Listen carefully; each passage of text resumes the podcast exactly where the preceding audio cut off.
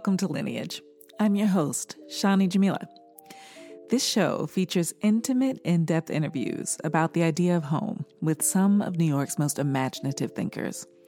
I talk with my neighbors and fellow artists about how the city impacts their work and how their work impacts the world. Today, on this final episode of the inaugural season of Lineage, I'm speaking with the iconic Jawole Willa Jo Zollar. Jawole is the founding artistic director and chief visioning partner of the Urban Bush Women, a performance ensemble dedicated to exploring the use of cultural expression as a catalyst for social change.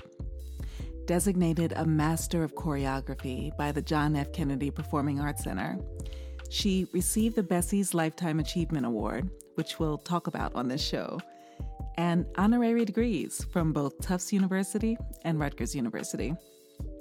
Jawole and I have been in each other's lives since I was a child. We open up by talking about the story of her name, which I've heard pronounced in many ways over the years. And now, on to the show.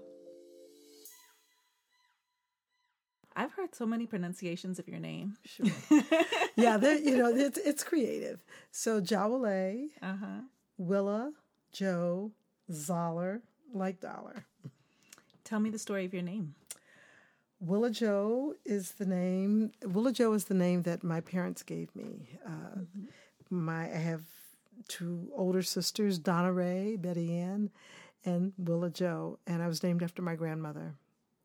And my grandmother passed away when I was 10 years old. I had no idea because uh, I didn't have any pictures of her that how much I looked like her. I got a picture recently and it just it was shocking because I was like, "Oh my goodness. I look like my grandmother, uh, who I'm named after, Willa, um, Willa Joe. And then our last name, we're just starting to maybe uncover Zahler. We've been trying to, we knew it was German. Uh, we knew it was probably German plantation owners or farmers. Uh, we're discovering that it was probably German farmers because uh, uh, they were in the um, South Carolina in not not by the uh, um, um, water, but inland, and they tended to be smaller planta- uh, smaller farmers, and so we found what we think is um, the ancestor of Zollar, the white German Zahler, um, slave owner, uh, Jacob M. Zahler, we think, and uh, he, but it was spelled Z A H L E R, hmm. and so you know there's just different names, but we found um, our, my my great grandfather uh, as born, and then um, the woman who they didn't name, which would have been my great great grandmother, I believe, and um, she was there, I guess, one year and then gone, um, sold, or we don't know. Uh, that was the only two uh, people who were enslaved that he had. So we suspect that she was probably uh, impregnated by him by force, I'm sure. And then, you know, the story I've made up is that when the slave owner's wife saw the child, she put two and two together. um, and then they were gone. So we and so we don't and we kind of don't know what happened, but we found the Zahlers, and somehow the name spelling changed.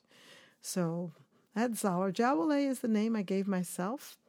It's a Nigerian name. It means she enters the house, depending on.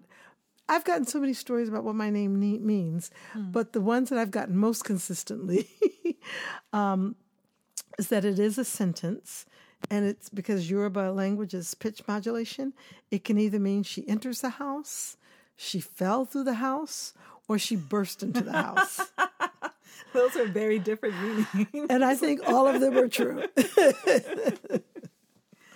I love that. Um, so, how far back can you go? Who's your oldest known ancestor? I think 1844. Mm-hmm. Um, is as far as we were able to go back at this point. And how did you all talk about your your lineage and your family? Is that was it a regular conversation? No. I think growing up, you know, my grandfather was probably born around 1880. Mm-hmm. So, you know, the trauma of post enslavement and sharecropping and lynchings and the terror in you know black towns. You know so a lot of times people just didn't talk about their experiences. So it's a lot we don't know but we later found out that uh, he was he had lived in his his grand his father had lived in Boley, Oklahoma, and um, Boley had a lot of Seminole Creek uh, black um, people. It was a it was a, a a town that was doing very well, my understanding, and like a lot of towns in Oklahoma when those when the riots, which I don't remember exactly where they when they happened, but you know people yeah they were terrorized and so you know it's a complicated complicated history on my mother's side from Texas, Louisiana, um, and my father's side. Um, Big Sandy, Texas, which is right at the border of Texas, Louisiana on my on my father's side. On my mother's side, Temple, Texas, Houston, Texas, um, Austin, Texas. um, uh, was it Monroe, Louisiana? So, yeah. So tell me about your childhood. Where did you grow up? I grew up in Kansas City, Missouri. Mm-hmm. At that time, I grew up in segregation in the 50s as a young child, as all, and, and it was all black. I mean, you know, the community's all black. Um, and so you, you grow up into a density of black culture that um, I didn't really understand the power of that until the Black Power movement, the Black Arts movement. Uh, I began to really understand that this the richness of this, which is the, why that where the name urban bush woman came from, uh, the the richness of it, the the the density. The name actually urban bush woman came from uh, an album by a company called uh, a jazz ensemble called the Art Ensemble of Chicago. They had an album Urban Bushmen. I thought, oh, we're Urban Bush women, and and what what drew me to that name was that this idea of what people call the inner city as the bush. It's thick, it's creative, it's tangled, it's dense, it's powerful, uh, it's awesome, uh, awe inspiring, and there's danger. So, all of those things for me, you know, really resonated with the idea of what people call the inner city or the inner, inner core of a city. Um, particularly in the 50s, that were usually all black, um, the power in that. It's interesting as you talk about this idea of naming yourself, naming your company. I'm also thinking that your generation saw a lot of changes in the way that we named ourselves as a people as mm-hmm. well. Yeah, I I love so my generation went to the African names, and we, you know, usually out of a book, or maybe we went somewhere and somebody gave us a name. And then there's an, the, another generation that just started making stuff up. and I think that that's, you know, like uh, Boquisha, Shanika, you know, Monish, you know, like these names that have a root of something, but but they're completely creative, African American, um, uh, imaginative uh, creations, mm-hmm. and I I I love that. You know, we're naming ourselves. Okay, we're figuring out something that it's it's completely unique, um, and I, I I think that that's pretty cool. I'm also thinking like between maybe you and your parents um, your lifetimes combined, going from Negro to colored to black to African American, mm-hmm. you know, like that whole arc. Mm-hmm. Well, it was probably colored to. We we called each other colored, mm-hmm. but we didn't like white folks calling us colored. You know, we like wanted white folks call us Negro. Mm-hmm. Um, uh, and then yeah, then black, Afro American, African American, African, all of these different ways that we are sitting inside the naming of our identity, which is complex. I think now I'm back to black. Yeah. Mm-hmm, Why? Because I think it encompasses a large array of people uh, who black is a political construct um, that I it just feels rich to me that black is Caribbean, it's African, it's Indian, um, it's many many different things, and so that that that it isn't specifically tied to a location. I'm actually becoming more and more interested in that. Yeah, I like the Pan African Pan Africanness of it too. Um, I think for me it exists simultaneously. You know, black is sort of an ethnicity, African American as a nationality. You know, um, and American as a citizenship. Yes, yes, yes. Anyway, it's interesting to think about how how all those things kind of shift and I, I think I think we see it in the what you know what is the term women or men or man? Mm-hmm. You know what is that? Women x women plus women women with a y women you know like all of the ways that that's being challenged and looked at in the same way and latinx and mm-hmm. all the different and the root of this is we're trying to define ourselves against a white supremacist oppressive system. So we're trying to define ourselves in the context of it and distinguish something about our experience and ourselves and, and, and create community uh, inside of that. Maybe liberation is when you are, when I'm Jawole from North America. You know, that maybe there will be a time when that could happen, but right now, we're not there. I'm actually interested in, in thinking about how that same sort of idea of, of defining ourselves and naming ourselves applies to the lexicon that you're working through um, in your in your dance company.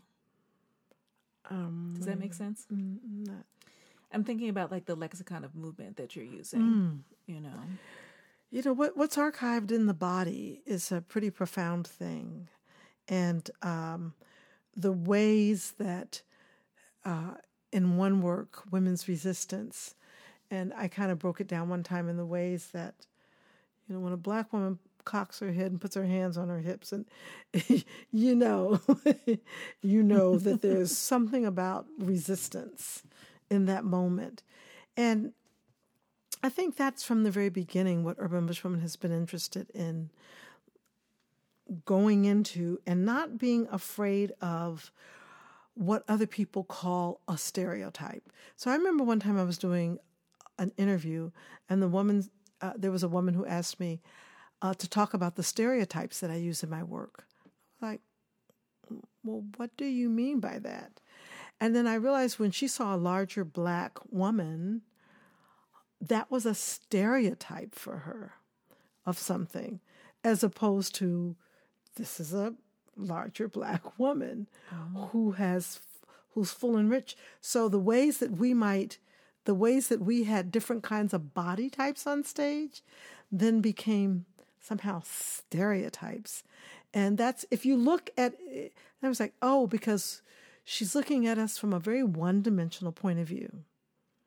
So if you look at the woman who's um, nurturing, then that's mammy.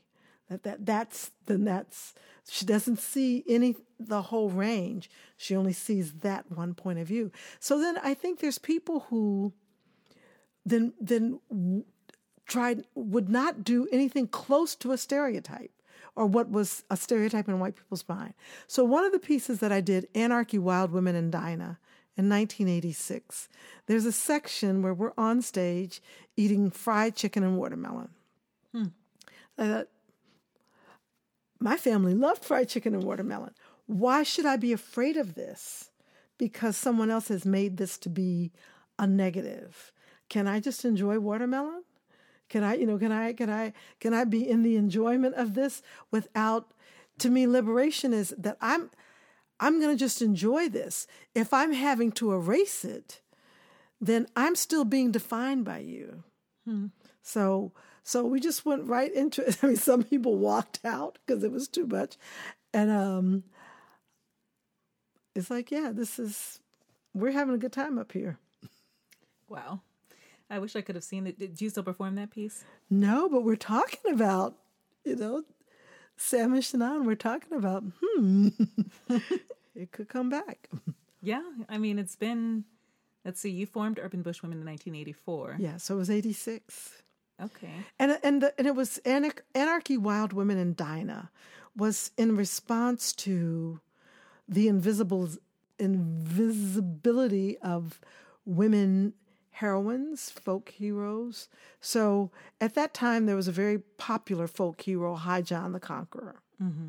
So lots of High John the Conqueror stories and in the folklore. And one day in rehearsal, we were talking about Dinah. It was like, oh, you know, I used to play this Dinah game. Oh, I used to play this Dinah game. And then we, we had all these Dinah stories. And I thought, oh, well, maybe Dinah was the running buddy of High John the Conqueror, but because she was a woman, she didn't get in the history books. So then we created a whole mythology that we were going to see Aunt Dinah. Hmm. And that would be, we were going to find liberation by finding Aunt Dinah.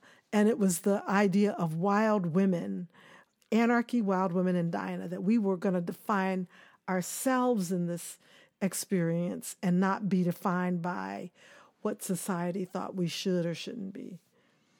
So, this idea of creating your own mythologies, I think, also resonates well with what we were just talking about about creating your own name. All of these things are really about a kind of, of self definition um, and an assertion of, of who we are mm. in the world. Do you remember um, the the stories that characterize your childhood? Are there any that jump to mind? I think that uh, one of the things that just really always sat sits with me still is that how they would talk about when on really hot days they would go out in the park and sleep, hmm. and uh, or they would open uh, sleep out on the screen uh, uh, on the front porch, and I kept thinking about oh our our safety, our world actually gets smaller and smaller and smaller in regard to safety.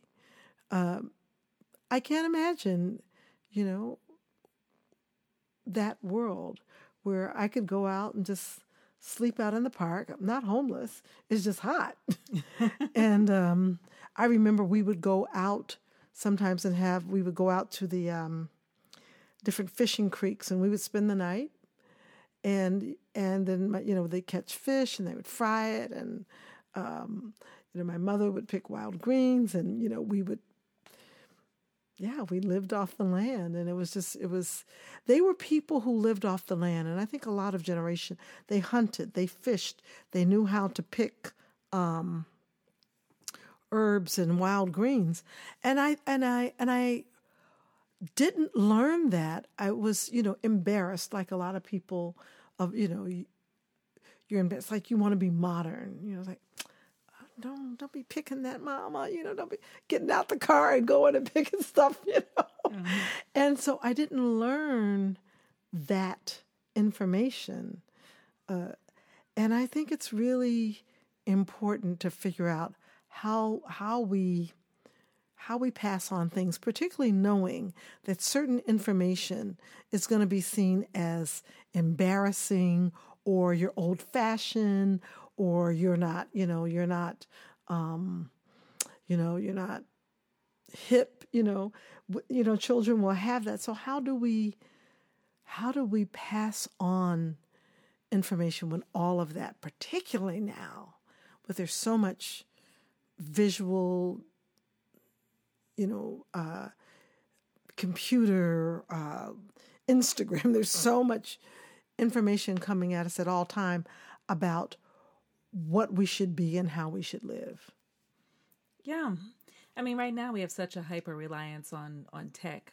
You know, I often remark on the moments where you'll be in a group of people and look around and find everybody's looking mm-hmm. down into their devices as opposed to talking to each other um, or engaging with each other and that's just you know yeah. so many steps away from the idea of being able to live off the land yeah i went um, in my first trip to uh, africa which was nigeria and we were in this uh, not it's not a it was a small village what year is this this is 93 mm-hmm. and there was no TV, internet. I mean, people literally sat around saying, told stories, talked. And I thought, oh, this isn't mythology. This is really real. Because what else do you do? And that's what and I realized growing up, we did. We would we'd sit around and tell stories and talk. We played games. Uh, you know, the guy singing on the street corner.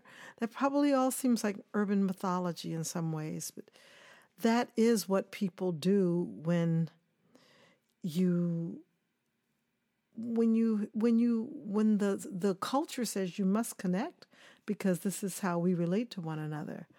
So I I still like that hanging. You know, it's front porch culture. So mm-hmm. people just stop by. You know, you know, you, you we can't imagine somebody you know, just stopping by your house today. But you know, you're sitting out on the front porch or your door screen doors open and people just stopped by. And you know, there's food, there's thing, you know, whatever. It's that was very much part of the culture. Um, and I don't know when I've lived inside of a space. I can't think of the last time I've lived inside of that front porch culture where people just New Orleans a little bit. Yeah, yeah. New Orleans. Yeah, I guess New Orleans would be the closest. Uh, and people just kind of hang out and stop by and you know talk to you. How you doing? You know, come. so we we truly don't understand what we're losing, and I'm not talking about in a nostalgic way. I'm talking about in the ways that we create survival and resilience. Hmm. Say more. The, the the connection with one another, the communities that we need, the the um, the tavern. My father had a tavern, um, so people would just come as community, neighborhood bar. People come and hang out, and they talk, and they um, they connect, and you know we we have some semblances of that what I've noticed in Fort Greene in the changes here is that it's definitely more of a tech culture. Younger people, younger Google, Amazon techies, not just white, but predominantly white. And they don't speak, they don't connect, they don't see you. Um, if you're in a, you know, you're at a bar, you know, if I'm having, if I'm going, I can make conversation with the bartender, but not much, and, and some of it is my age. So like I'm out of the age range where like, who's this old woman that is trying to make conversation? So that's what I've noticed in the neighborhood. It's just it's really interesting. And then I then I'm, you know, places like Frank's. You know, um, there's the old school places. It's it's very interesting to watch the change. Yeah, Frank's has held on. Mm-hmm. What um what year did you move to Fort Greene? I moved here in two. Th- the company offices moved here in 2000. Mm-hmm. I moved in 2012. And what year did you move to New York? 1980. So be 40 years. Paint a picture for me of who you were in 1980 when you first moved to New York? Was that straight out of Kansas City? Did no, you come here? Straight out of Tallahassee. I was country as hell. country as hell. Um, and uh, there's a part of that, I, you know, I think I, you know, I am country. You know, I, there's a part of me that's just true.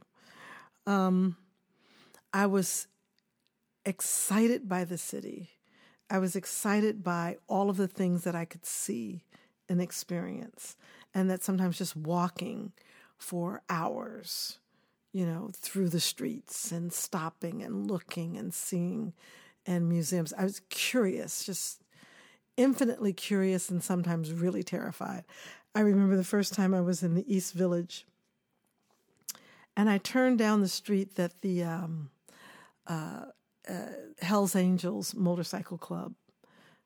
And I just went into complete terror and all of the stereotypes of what I thought that was. Um, you know, they're, they're, they're, they're going to kill me. um, and, you know, New York was not in my the reality of it. Harlem felt like Kansas City. That part was absolutely comfortable and familiar. Harlem was very, very, um, that felt like home. Mm-hmm. I knew that. You know, it, it, was like the inner city of Kansas City. Uh, so Harlem was comfortable. And that's where I spent a lot of time with Dianne McIntyre, Sounds in Motion, and walk, walking up and down there. I, I knew how to read. I knew those people. I knew how to read the signals. I didn't know how to read punk. I didn't know how to, I didn't grow up around white people. So I didn't have any encounters with white people till college. And, you know, I was trying to figure it out. I was like, I, I don't, I don't get it. I don't, I don't understand the indirect communication. You know, what we sometimes call passive aggressive or all the language that's wrapped in a particular thing. And, and I would be sitting there trying to figure out what are they saying to me? And I remember one time we had gone out in Tallahassee. It was a group of us. Some were gay. There was a black and white couple, and we'd gone out. And uh, this group of white men said, you know, that there was another place we should we would be comfortable at, that we should probably leave. And I was like, oh, that's nice of them. I was so nice. That's nice of them. And they were like, uh, no, this is not helpful. This is a threat. Um, because I I know when a black I know when a black person th- I know how to read that.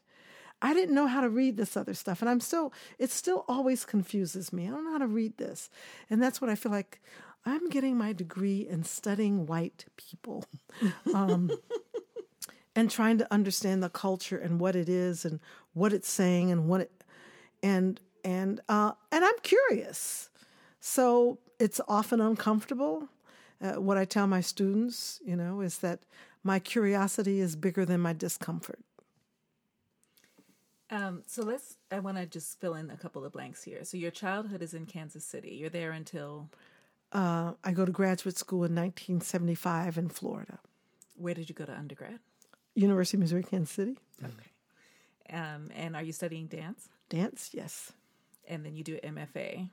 Yep. In Tallahassee. And then is it the opportunity to work with Dianne McIntyre that brings you to New York? Yeah, I saw Dianne's company at Florida A&M, which Florida State is divided by the railroad tracks. The black university is on one side.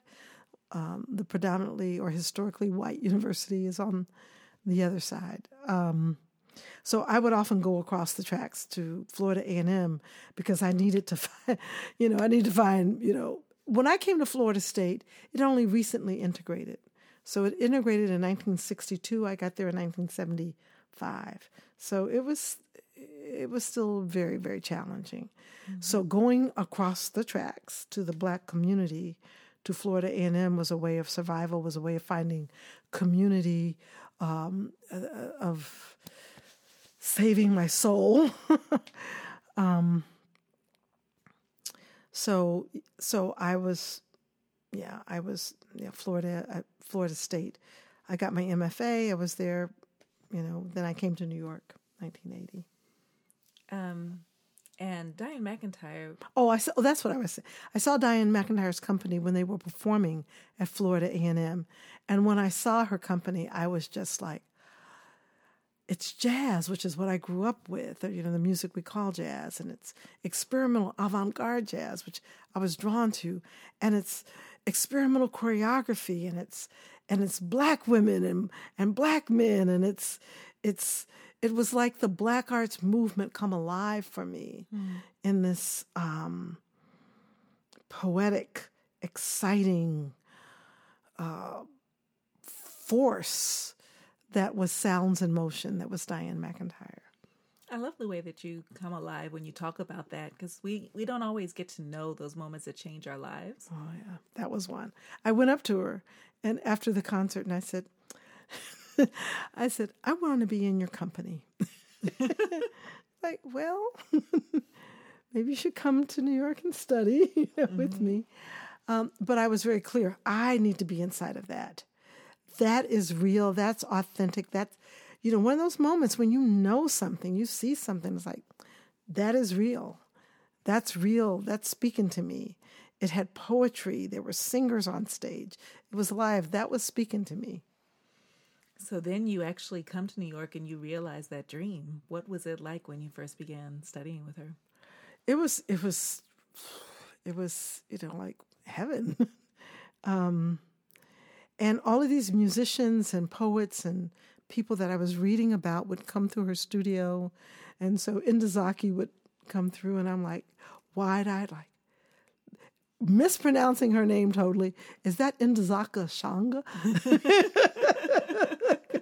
um, you, you know, Cecil Taylor and these, and I'm like, I'm just wide eyed because I'm I've read about these people. I'm listening to their music, listen to their words. I'd seen for colored girls, and so for me, it was just it was artists who.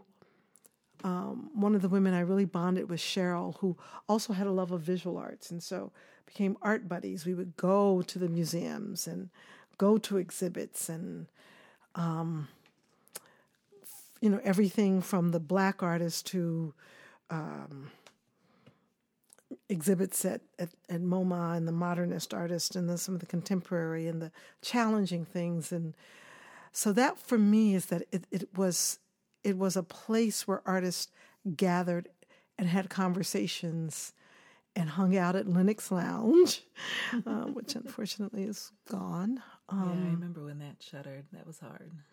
Yeah, it was, you know, hanging out at after dance class, you know, you go and hang out and the conversations were philosophical and fun and gossipy and political, all of that. Um, so that was for me that, you know, that's where I feel like I got my PhD was moving to New York. Well, now earlier you said you got a degree in studying white people. So what was this PhD in? In art, in art and culture, art and culture, and the breadth and depth of it from going to the Nuyorican Poets Cafe to, uh, you know, growing up in Kansas City, again, because it's segregated, the Mexicans uh, lived, you know, in a particular part, and there was very little contact, and the Jewish people were definitely wouldn't have had any contact with them. And so being in this, and in Tallahassee, Tallahassee's there definitely Southern black and white. That's all that existed um, whatever you were, you were black or you were white. Um, so coming to New York and seeing all of these different cultures and and salsa in the streets and uh, you know for me it was just that's what I felt like I was just studying what was possible in terms of the creative force that one could generate and learn about. Hmm. What has it meant to you to make home here? Well, it's one of my homes mm. now. It's one of my homes. Mm-hmm. It it it's excitement, it's um, inspiration, and what I learned is that I I need to get out.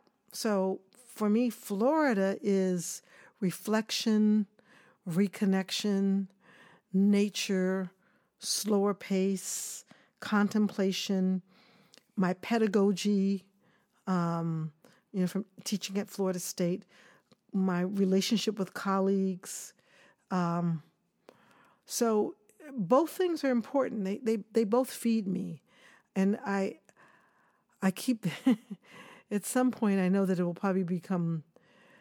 Uh, yeah, they both feed me. Uh, I need to be in looking out in my backyard in Florida and seeing green and seeing the birds and um, hearing the birds in the morning and I'm not hearing garbage trucks. Um, uh, you know, I, I'm, yeah, I'm, I take deep breaths when I'm there. Hmm. So let's talk um, about what your work is about urban bush women. I um, I read that it formed for you when you realized you were becoming depressed doing other people's work that mm-hmm. you needed to to root yourself in your own vision? Yeah um i think i saw dianne mcintyre struggling so much. I didn't have any models that i didn't have trust fund. A lot of the artists that i was seeing that were white had trust funds uh, as ways of beginning their work and getting established or access to to wealth. I didn't have any of that. So I didn't see how it could be possible. So there, though there, there was one little voice of saying, you should do this, you should do that. There was another voice that was saying, are you kidding? You can never do this.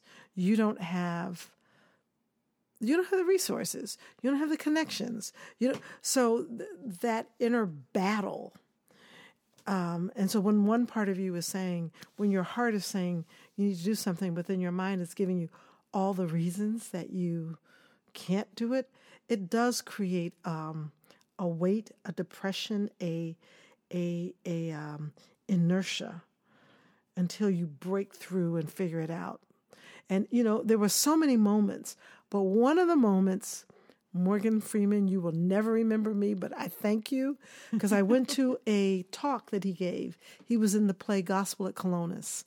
And there was a talk, I think it was free, free talk, free talk with Morgan Freeman, um, talking about an actor and his process, but he wasn't a big name then. And so I went, and he was, because I had seen Gospel at Colonus, and he was talking about that there was a point where he was temping in his life, you know, working, you know, at temp jobs, and then he made a decision. I am going to make my life by acting, or it's just going to take me out. And that, and he made that decision, and that for me was a moment. Okay, I got to do this. I got to I'm doing this and this and this and this and teach it over here. No, I'm going to do this. I might be hungry a lot, and I was. I might not have, you know, no money to take the train. I might have to hop the turnstiles, and I did. Um, but I made, you know, it was part of a decision making. I am going to do this. And I'm not going to think of falling back on anything else but the art. So Morgan Freeman, and and, I, and what was beautiful is that afterwards, after his talk, because I. I was just interested in him as an artist, so we walked to the subway together, and I'm just hungry for more information. And he has no idea how much that helped me make this a decision about where I needed to go. So I thank you, Morgan Freeman. That's an amazing story. Um, yeah, and I feel like it requires a very particular kind of commitment and discipline and maybe rigor to create a life as a creative. A little bit of insanity. yeah, because everybody else is saying, like, are you crazy? It's like, yeah, I am. and it's all right because, oh, a, a friend of mine, Jessica Hagedorn, one of her lines in her poem, in a poem she'd written, was "Let's stay crazy under pressure," and uh, I remembered that, and I was like, "Yeah, mm-hmm. that's it." When you look back at the, I guess now thirty-five years of of urban bush women, um, what are you proudest of?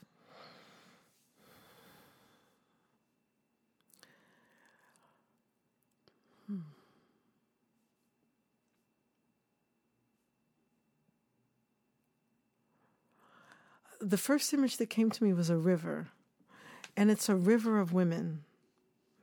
It's a river of women, women plus, women, men, people who often would come to me and say, This is the first time I saw myself on stage.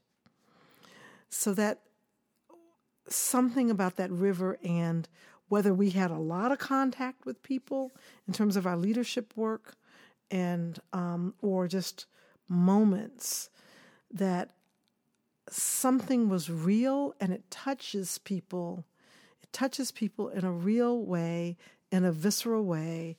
Um, it's our joke. It was a you know joke with one of our um, a friend of mine. He said every time i say you know that i'm working with you or you know, he said people tear up and they talk about their experience. Wow. That's that's pretty powerful. So I'm very proud of that.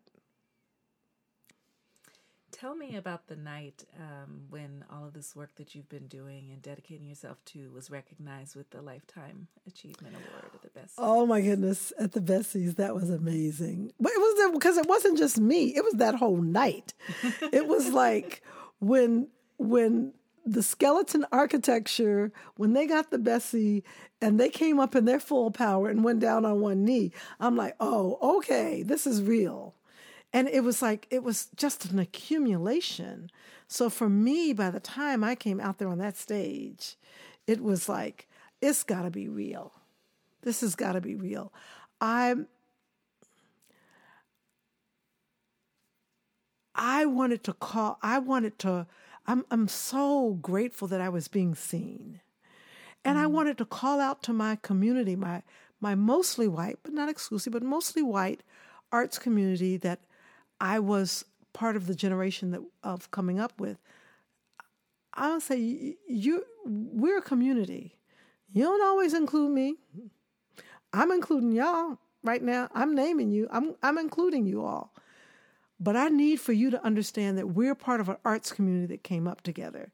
That um, from 1980ish to we we were forming companies, we were doing work, and there was something about that that needs to be acknowledged. Um, so yeah, for me it was it was amazing. My family was there. And then at the same time, it was like lifetime achievement. But I got more. I got more. this is supposed to be when I'm 90. um, I got more. You know, I'm not done. I'm not done at all. So it was it was exhilarating. And then to be able to, because they asked me, they said, well, "We want to show a section of your work," and we were trying to figure out a five minute section of my work. Nothing makes sense in five minutes. And I thought, well, why don't I do a solo? Um, yeah. So I got my butt back on stage, and that was, and it made me realize, ooh, I I am a performer. Mm-hmm. This I've been performing since I was seven, eight years old, and this is this is in me. What was it about that moment that called that forward? The thing I love about performing is like the before. It's like your your energy and nerves are all over the place, and I feel like I'm a mess, and I'm gonna throw up, and uh, I'm gonna pass out. And then there's a moment when it step out on stage and it goes. Whew, like you drop down into yourself with the mm. greatest heightened intensity of focus and clarity. And it's it's where i it's where i know it's where it's when i'm not out in anybody else's space but it's it's just that's the only way i can describe it. It's like people your chi your ashe you drop down into that and, it's right there. And that is the focus, and that is the task at hand, and that is the place. That's beautiful. What does it um, What does it mean to be an artist? I, I think being an artist is it's a, it's a courageous place because it's not certainly, particularly in dance. There's um, as a theater artist, you could possibly become wealthy. Not always, but you could possibly become wealthy. As a visual artist, you could possibly become wealthy. Not always. It, it, it, you can't own dance at this point. Somebody will figure it out how to. You can't collect, can't be a collector. So there's something in the purity of, of dance that I really love. And I think to be an artist is uh, like it's it's it's it's a it's a way of life. I live my life as a creative being. So when I when people I say, well, my job is to be inspired. I my job is to be inspired. So that means that's why I have to go to museums. That's why sometimes I have to take naps. That's why sometimes I have to sit out in the park. I'm working. That's my work. And so people who are not in an artistic life, it looks like all play, and we have to play. As an artist, you have to play. Um, I that's my job is to be inspired, uh, and to have the tools and the techniques when inspiration is not coming quick.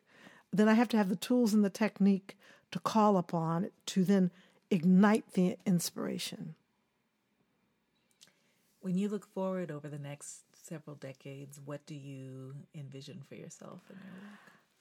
I'm starting to. Um, I've been asked to do some big projects, which I can't speak about yet publicly, but I'm really excited in this next chapter of directing. Mm. Uh, and um, yeah, and, and, and to be able to imagine uh, on a on a larger design scale than I've ever had to do. I'm very excited. Okay, teasers. I'm excited. Is there um is there anything we should talk about that we haven't yet? Um well gratitude to you. Thank you very much for um, being flexible with my schedule and um, and just wanting to do this. I'm there's so many people that are part of the pathway that um, I stand on the shoulders of, hold hands with. Um, oh, yeah. Thank you. I'm grateful that you're here. I'm grateful for you, period. Um, thanks, neighbor. Thanks, neighbor. thanks so much for listening. If you enjoyed what you heard, please subscribe wherever you get your podcasts and rate and review us on iTunes. It helps others discover this show. You can also follow us on the socials at Lineage Podcast and visit lineagepodcast.com for information about live events, to see portraits I've made of our guests, and to become a patron of this broadcast. For more from me, head on over to ShaniJamila.com. The inaugural season of Lineage is brought to you by the generosity of our campaign supporters, with special thanks to our founder Circle. Amika Carter, Ayana Dixon, Vera Grant, Lawanda Hodges, Ayana Miner, Wendell and Helen O'Neill, Ramani Rogers, Jimmy and Lee Sutton, Chantal Vera, Stacy Burton White, and our associate producers, the BK fam. Graphic design by Tony Moore Images. Original music composed by Cody Got Beats.